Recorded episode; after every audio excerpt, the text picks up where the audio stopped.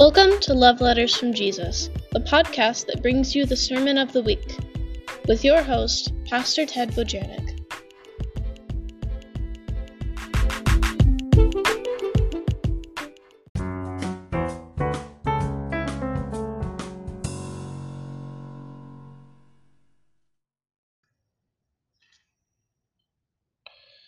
Hello and welcome to another edition of Love Letters from Jesus. I am your host, Pastor Ted Bojanic.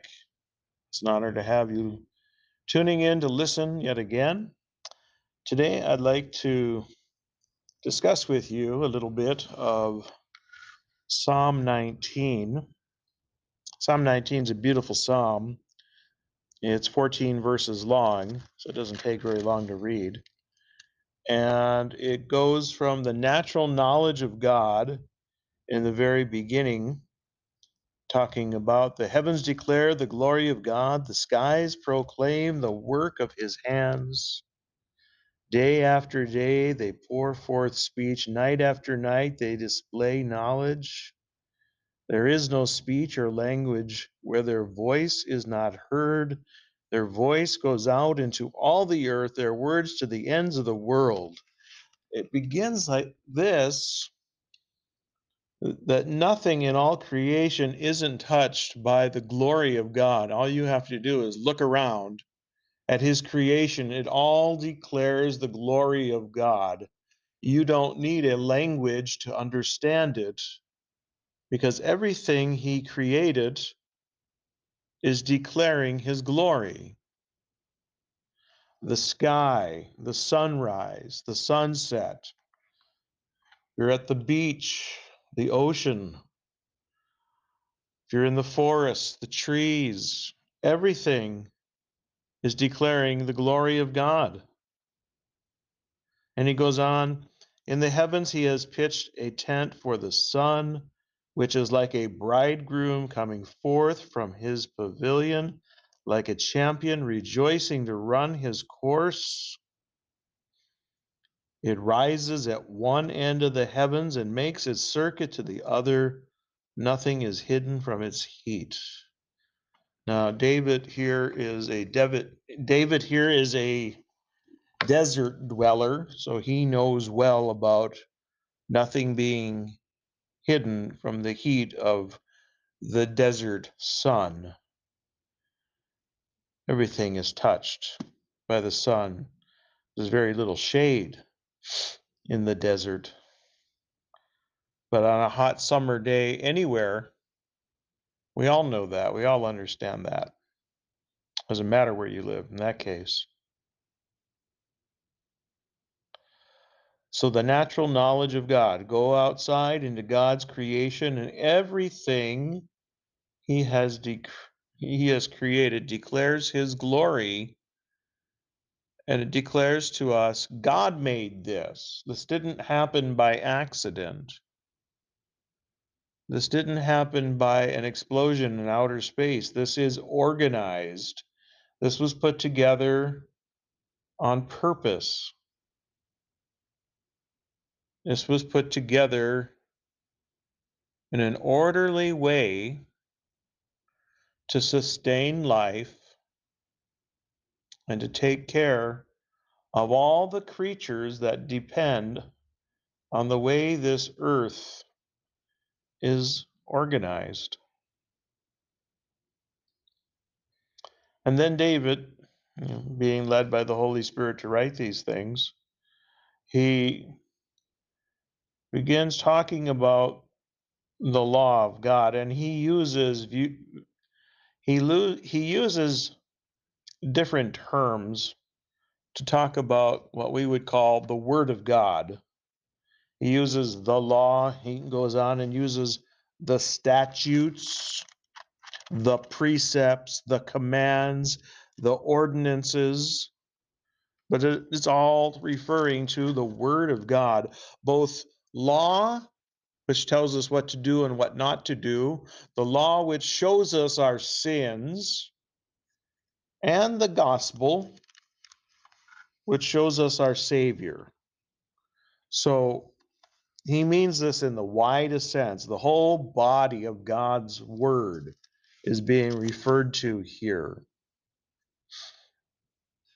So in verse 7, he goes on, changing from what he was initially speaking of, how you can see God in his handiwork and say, There is a God. But then he's going to change and say, But you need, excuse me, you need God's word to really know what God's thinking.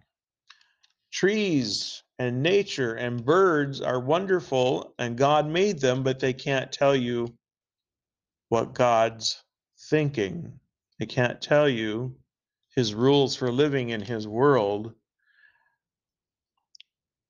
They can tell you there is a God and you are accountable to him, but then you need his word to tell you what God wants you to know that there is a God and you are uh, accountable to him and that he has laws that he wants you to obey and rules that he wants you to live by.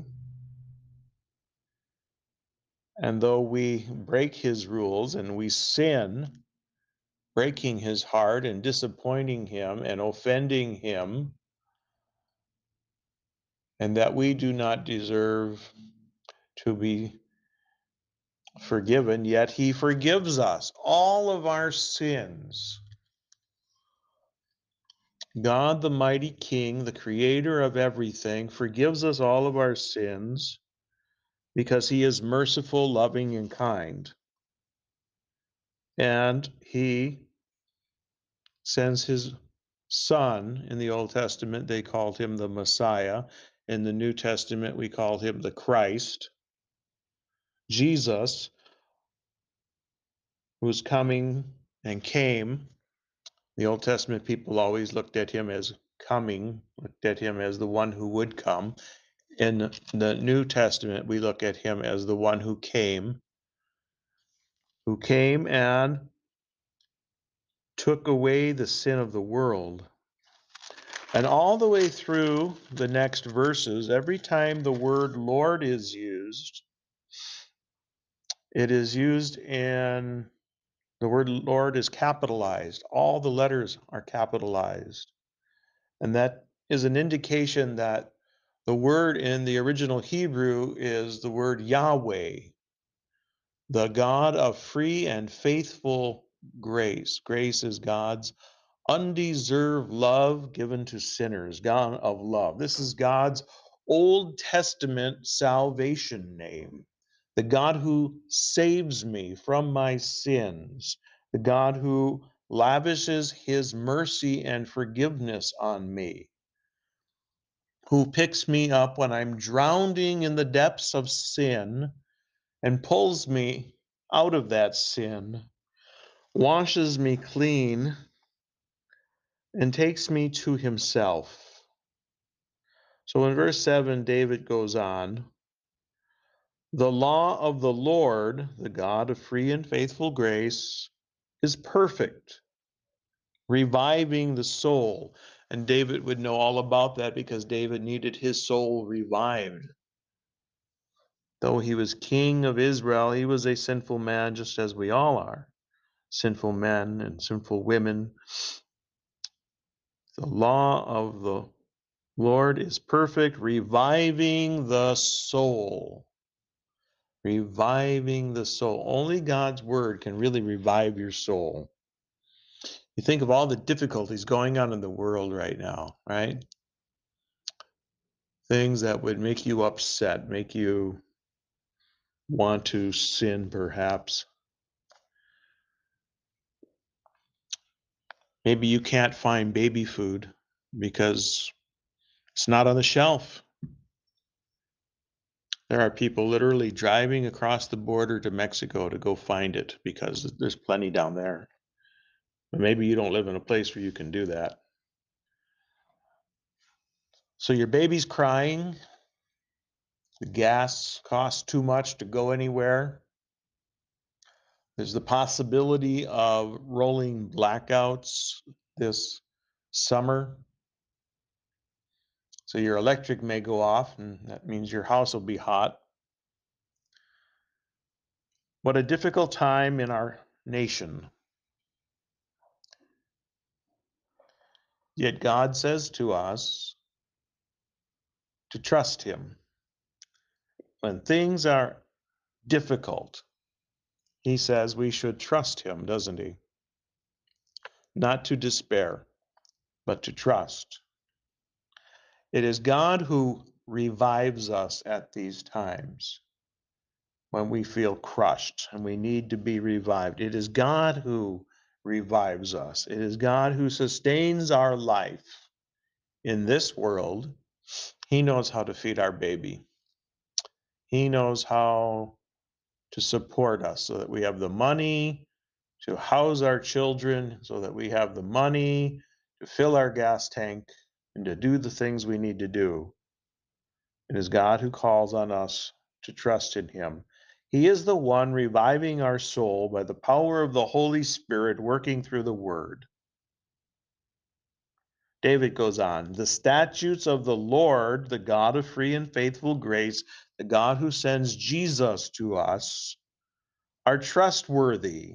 The statutes of the Lord are trustworthy. God isn't going back on his word. He promised, even way back in the Psalms here, a Savior from sin would come, that we would not live forever in this troubled world, but a Savior from sin would come. His statutes are trustworthy. We're not going to find out they're fake. World is full. The world is full of fake news broken promises.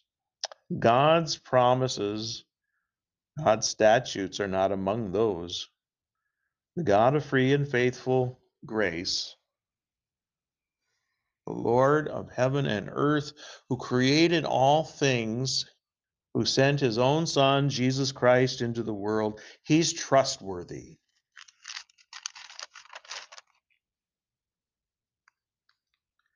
It is this God who makes the wise simple. The precepts of the Lord are right, giving joy to the heart. The commands of the Lord are radiant, giving light to the eyes. We know what radiant is. We know what radiant is. The sun comes up with its great radiance, it shines brightly in the morning, maybe blinding you as you drive to work. That's radiant. Here, David tells us the God of free and faithful grace, his commands are radiant. The fear of the Lord is pure and enduring forever. To reverence your God, not to be afraid of him like you're hiding under a rock, but to fear your God with reverence. You honor him, you respect him. That is, you trust him that he will not he will not leave you or abandon you, but you can trust him with all your heart. The ordinances of the Lord are sure and altogether righteous. Our God is a holy God, and his word is a holy word, and he speaks to us things that are true. So we trust him. They are more precious than gold, much pure gold. They are sweeter than honey, honey from the comb. The honey inside the comb is the sweetest honey there is. We don't usually get a taste of that because they don't usually sell that in the store. But the honey in the comb, if you want to fight off all the bees, that's the sweetest there is. If you raise bees and you have a chance to have an opportunity to have some of that honey, that's the sweetest there is. And so, therefore, David here is saying God's word is that sweet. In fact, it's sweeter because it's God's word that delights us with the gospel and tells us we are forgiven of all of our sins. That one day we'll be with Him in heaven, and all these worries of life will be gone. All the fears that fill our heart will be gone, and we will enjoy the peace of God forever in heaven. By them is your servant warned. In keeping them, there is great reward. So the law of God warns us and guides us so that we stay out of trouble. And by keeping the word of God, by walking our life according to the word of God, there is great reward. We don't get into trouble. We avoid sin and all the illness that might come because of sin, all the trouble or legal hassles that come because you disobey God and get into legal troubles because of sin. Right? Keeping God first in your life and not offending our God and then treating your neighbor as you would want to be treated, loving one another as you love yourself, loving your neighbor as you love yourself. And then these verses that we want to concentrate on a bit here. Verse 12, he says, Who can discern his errors? We have sins that we are ignorant of. We sin and we hurt other people's feelings, and we don't even know we've done it. Who can discern his errors? David says. We sin at times in ignorance. We don't even know we have done it. It's like stepping on somebody's foot in the dark and you don't even know what you stepped on. If the person doesn't say ouch, you don't know what you stepped on. You don't know that you hurt them. Well, we can sin in much worse ways and really hurt people, maybe by saying things we shouldn't be saying, and we hurt them that way with our words. Many times it's with our words that we hurt people. Who can discern his errors? David says. And then he prays, Forgive my hidden faults. Forgive the sins, dear Lord, that I don't even know about myself. He's repenting here of the sins that he doesn't even know about himself. That's a good prayer. It's one we should adopt. And then verse 13, so important. Keep your servant also from willful sins. May they not rule over me. Keep your servant from willful sins. Willful sins are the ones that they're not sins of weakness necessarily. A sin of weakness is one where we kind of cave in to pressure. we backslide and do something that we know it's wrong. We kind of backslide because temptation got too strong for us. But a willful sin is we boldly decide that we're going to go and get ourselves into trouble. We boldly decide we're going to go do this, whatever it is, um, be immoral, go sin sexually, Go be greedy and steal money. Go and sin in whatever way. And you're not sorry. You don't care. That is a willful sin. It's like when King David took the wife of Uriah the Hittite. He didn't care. He ordered the woman to be brought to him. He knew he was doing wrong. And for a whole year, he didn't repent. He took the woman for himself. And he ordered that Uriah the Hittite be put in the front line of the battle. And he used the sword of the enemy to kill him. So David was guilty of murder and guilty of adultery. And for a year he lived this way, and it wasn't a happy time. God placed his hand heavy upon David. Psalm 51 really tells you how David felt inside. If you want to read that sometime. And finally, God led him to repentance, didn't he? He sent the prophet Nathan to him to call him to repentance. And David did repent, but there would be consequences for his sin. The baby that was conceived inside of Bathsheba would die as a consequence of their sin. But God would forgive David for his sin, but he would live with the consequences for the rest of his life. So David writes here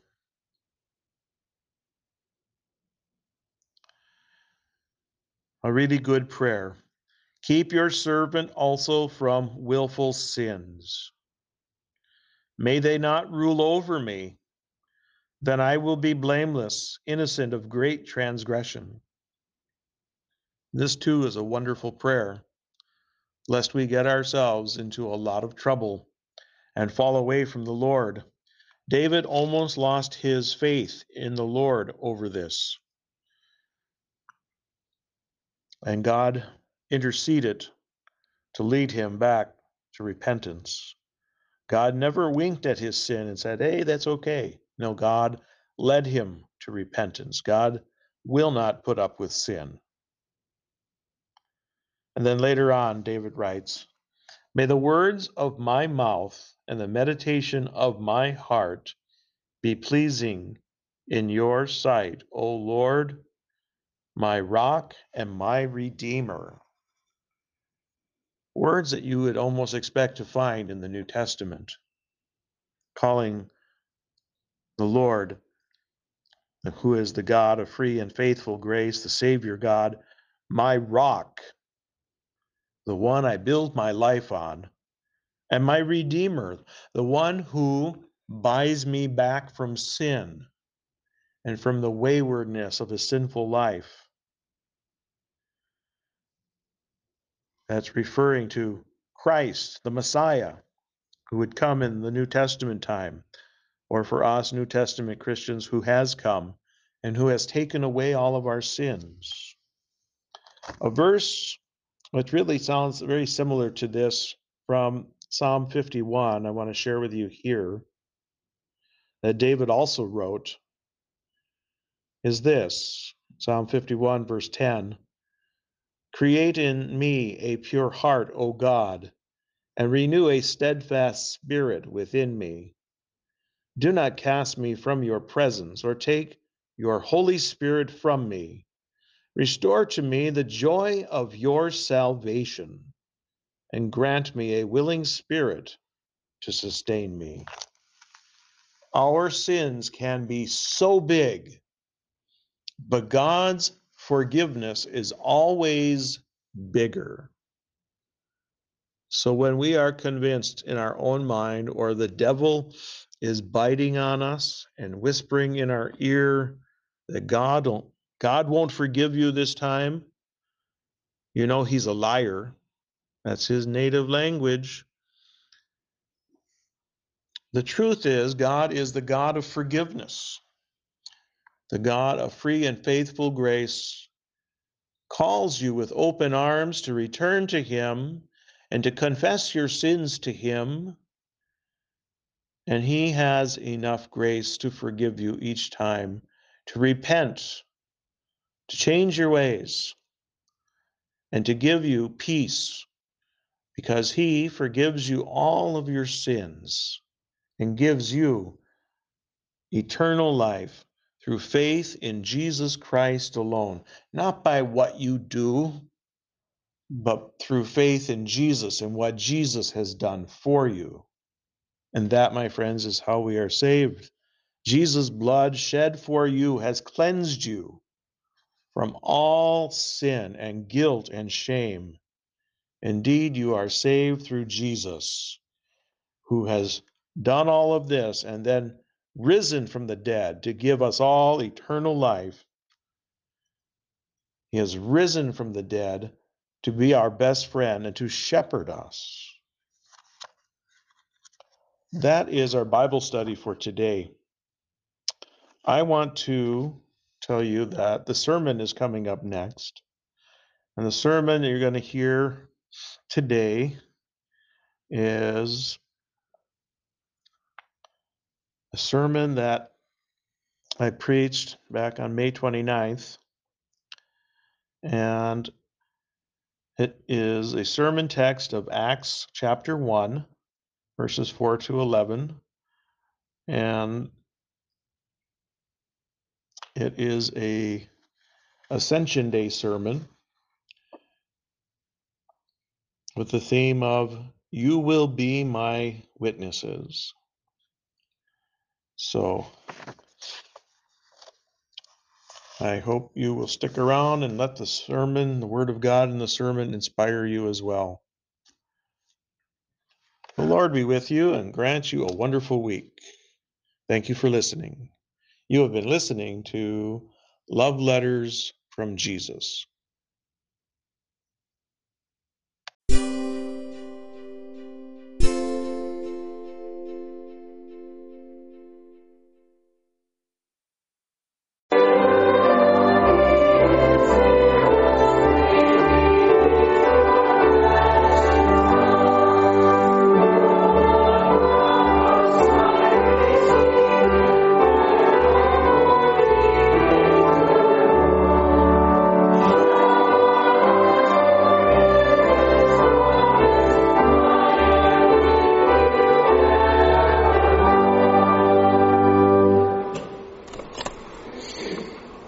Grace and peace to you from God our Father, from our Lord and Savior Jesus Christ. The Word of God for our consideration today is taken from Acts chapter 1, beginning with verse 4.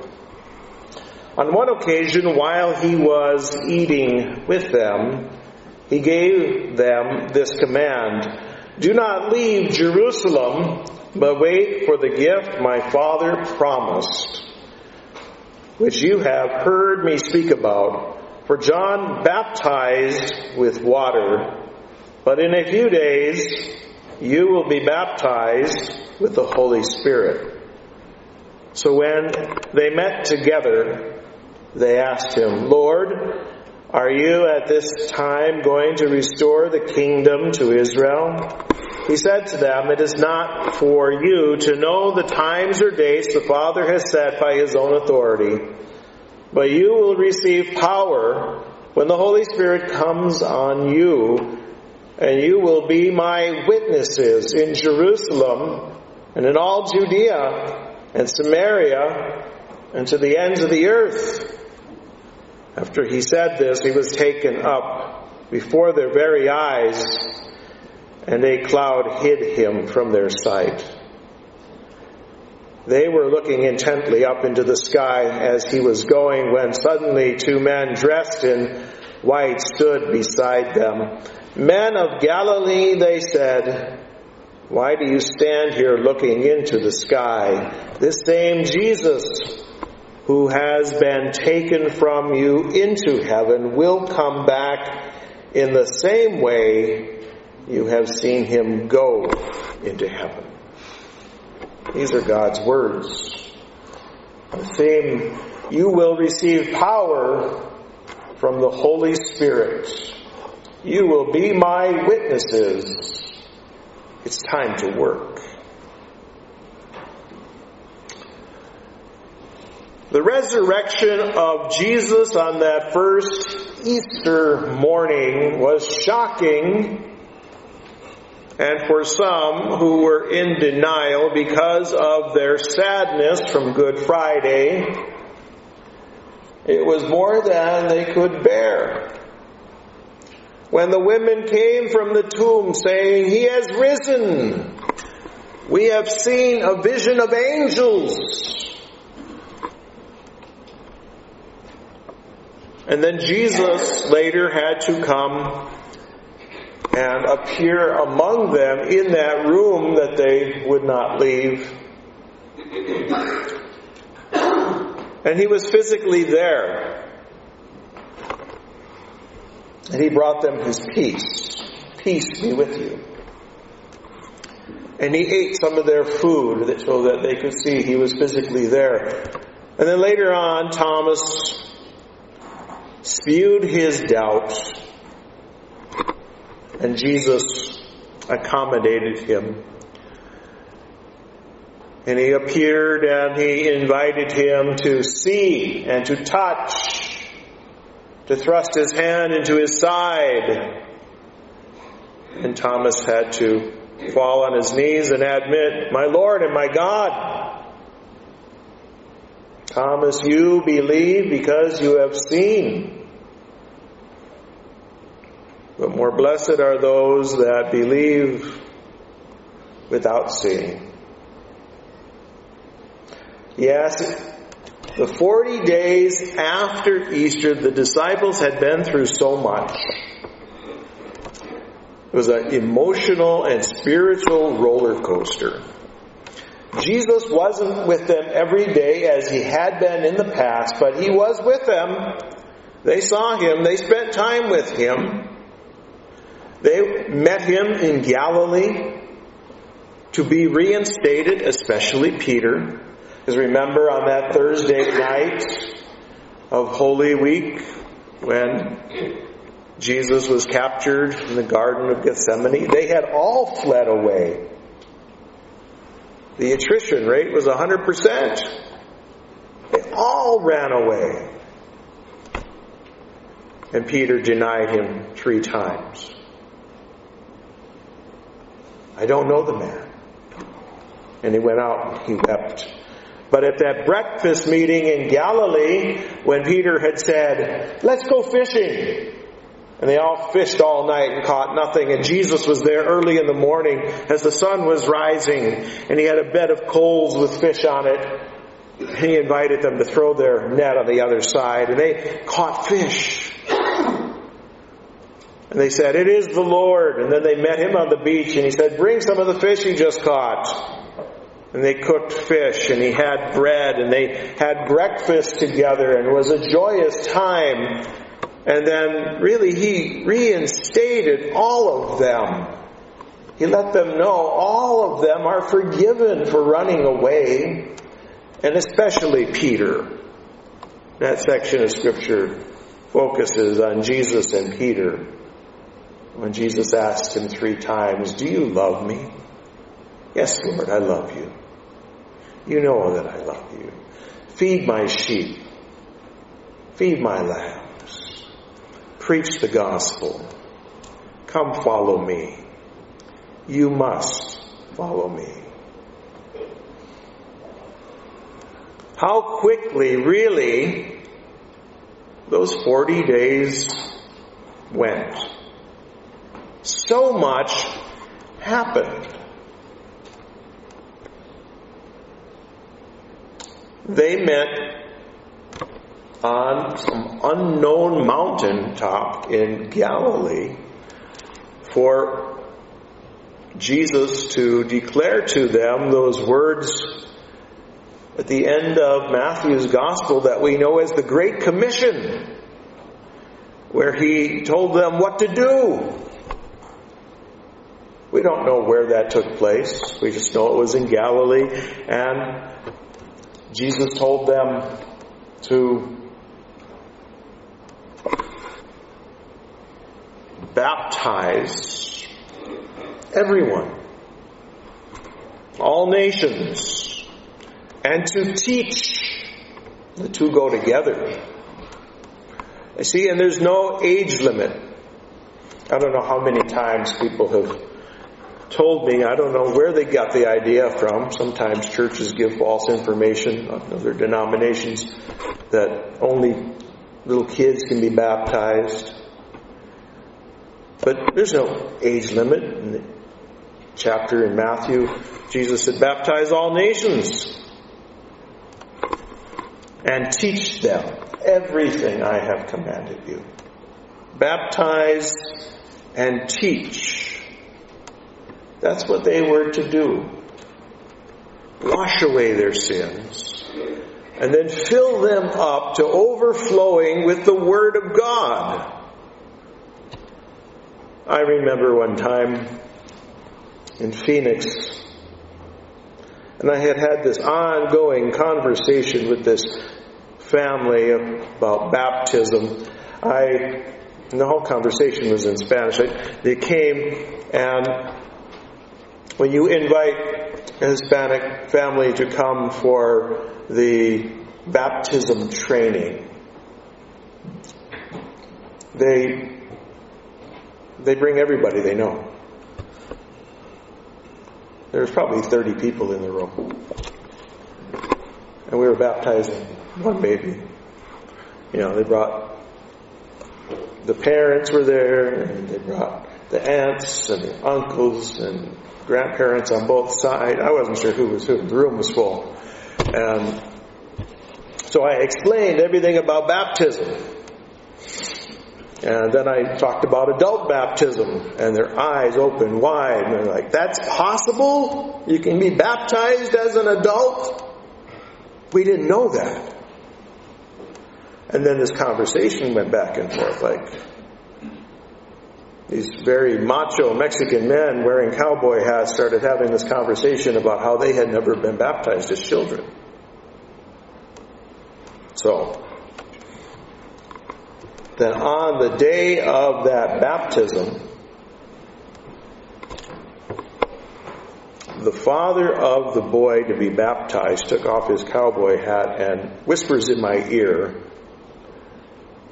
Um, this was a guy who was, he was a tough guy. He's just dripping machismo kind of guy. So this was, I mean, he had to really go home and work himself up for this whispers in my ear, baptize me too. I don't think anybody they invited expected this was going to happen. It was something he decided at the moment because all the women folks seemed shocked. And uh, so we baptized the baby that we had planned on, and then he put his head over the dish and I baptized him, and I heard gasps of air coming from every part of the church. But baptism's for everyone. Human beings may have all kinds of weird ideas, but Jesus was clear. Baptize and teach. Baptize and teach. It was simple.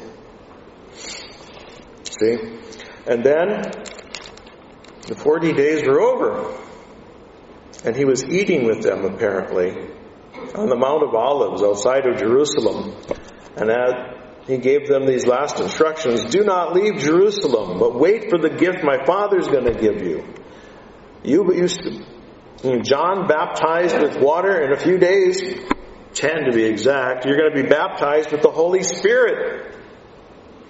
See, John's baptism was for the forgiveness of sins. It didn't include, it did not include the Holy Spirit. But from now on, the baptism they would be working with would include receiving the Holy Spirit. Baptism would change. Baptism would change. They would receive the Holy Spirit. And he tells them, You will receive power when the Holy Spirit comes upon you, and you will be my witnesses. But what do witnesses do? They tell what they see and what they hear. He tells them, You will be my witnesses in Jerusalem and in all Judea and Samaria and to the ends of the earth. And that's what they did. They went wherever Jesus sent them to begin churches, to make more Christians. Because the old temple worship was going to be obsolete. The new church, Christian church, was going to be the way God was going to operate. And then after this, he began to ascend. They looked intently into the sky until the clouds hid him from their eyes. They didn't see the resurrection, but they saw the ascension. Stood there looking into the sky, and suddenly two men in white, angels in human form, were there with them. A holy reminder of what needed to happen next. They had a simple message from God. Men of Galilee, why do you stand here looking into the sky? This same Jesus who has been taken from you into heaven will come back in the same way you have seen him go into heaven. Jesus will come back. He will come back to take you to heaven, to take you to the place that He has prepared for you.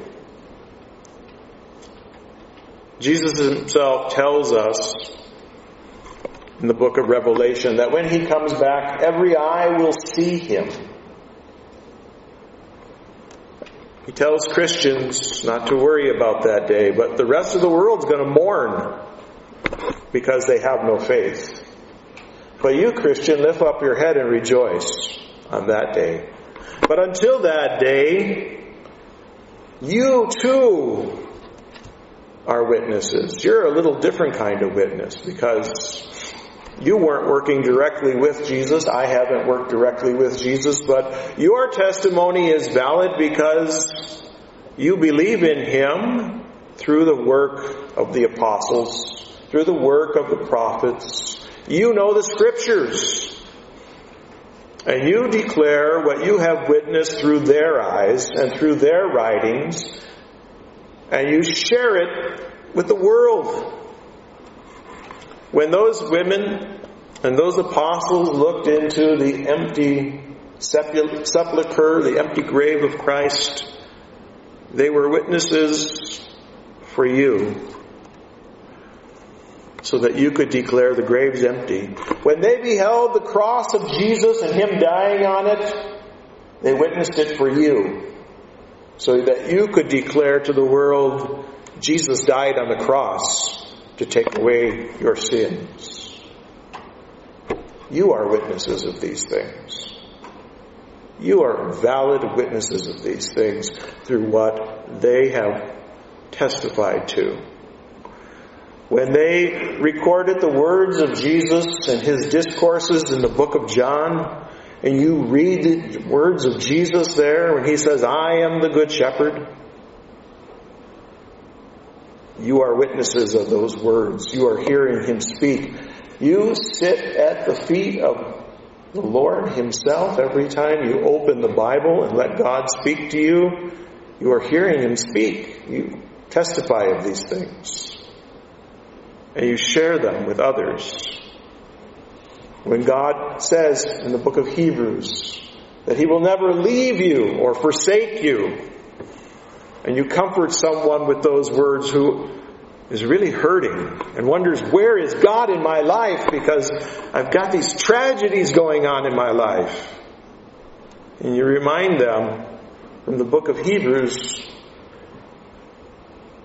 that God has promised, I will never leave you, I will never forsake you.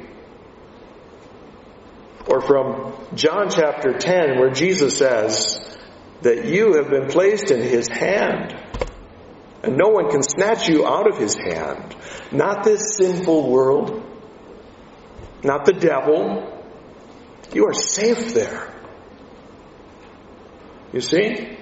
You're witnesses of these things. You have a powerful message to proclaim to a sin sick and dying world that needs this comfort. That needs this comfort.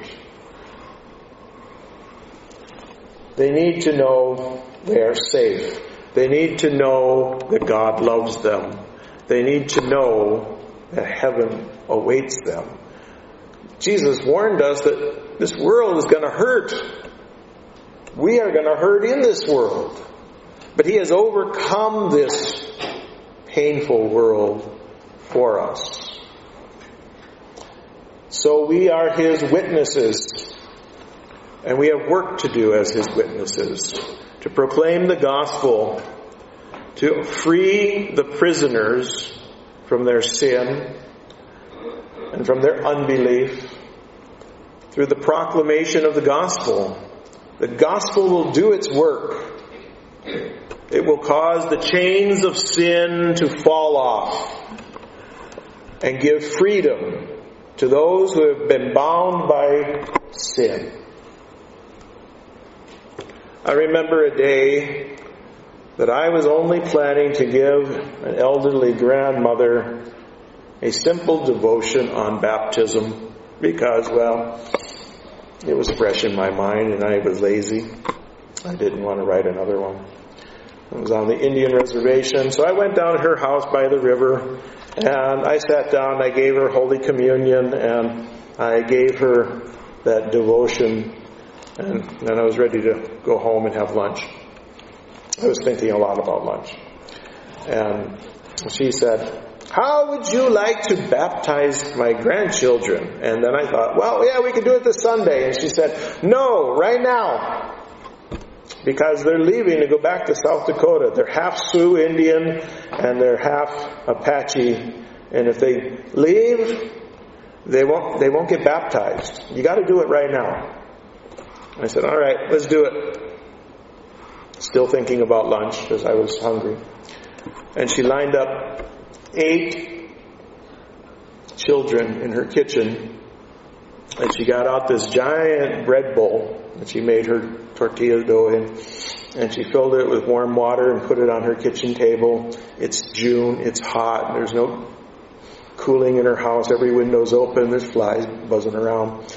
She lined up these eight kids who were outside playing. And I said, Don't you have to tell her mother? And she said, Her mother doesn't want them baptized. But you're going to do this because it's a free country and God wants you to. And said, Okay. So I baptized all eight of those kids. And it was just a simple baptism. And uh, she said their father isn't a Christian. Mom goes to church sometimes, but she belongs to one of those churches that doesn't baptize. I'm the Lutheran. I believe what the Bible says about baptism is true, and I want these kids baptized. And uh, they were baptized. And that was her witness. That was her doing God's will for those children. And she wasn't sure she was going to see them again because she wasn't going to go to South Dakota.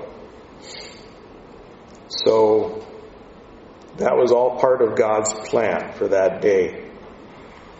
So you never know on a given day how your day is going to go or how you're going to serve God. No one, no angry people came to my door saying, why did you baptize my children? In fact, I went home and I filled out all eight of those baptism certificates, came back, and the mother was at the door. And I gave them to her, and she was okay with it. And the grandmother told her what she had done, and uh, everybody seemed happy. God worked it out. God worked it out. And we have a God who is amazing. We have a God who is amazing. He simply says, Follow me and baptize and teach. And I will work in their hearts and I will give them faith and I will guide them until life's end. You see, we can't believe for anybody, and we can't make anybody believe, but these are the tools that the Holy Spirit enables us to use. And we have the Holy Spirit just as these men received on Pentecost Day. Remember, the Holy Spirit would come on them and enable them.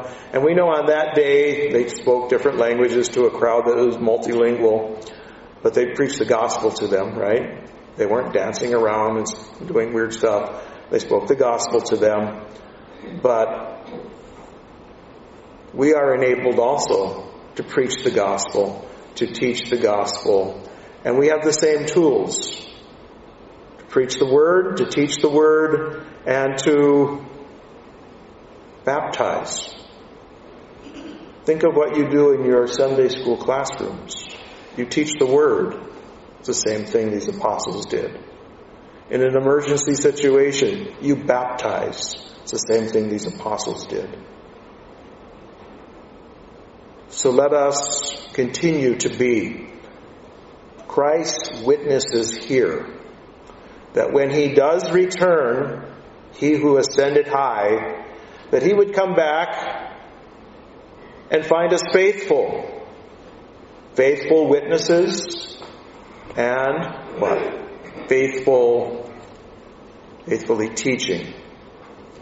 Baptizing and teaching his word while we are here in this world. But just like these angels told the disciples, there's no time for gazing into the sky. There's work to be done. Even here in Fredericksburg, where we have so many steeples,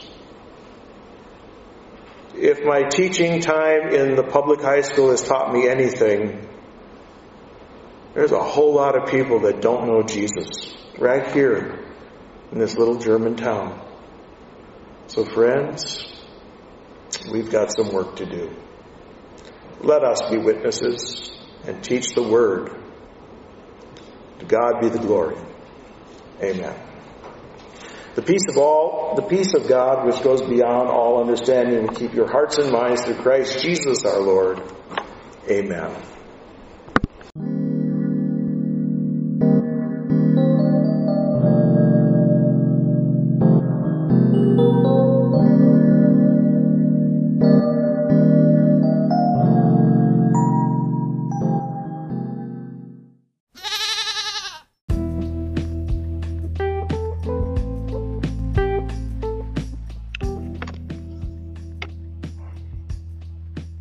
Thank you for listening to Love Letters from Jesus.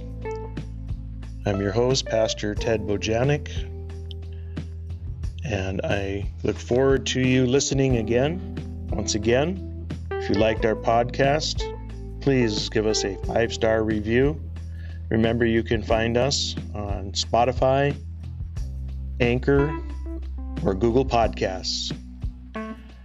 Look forward to having you listen to us again. Have a great week.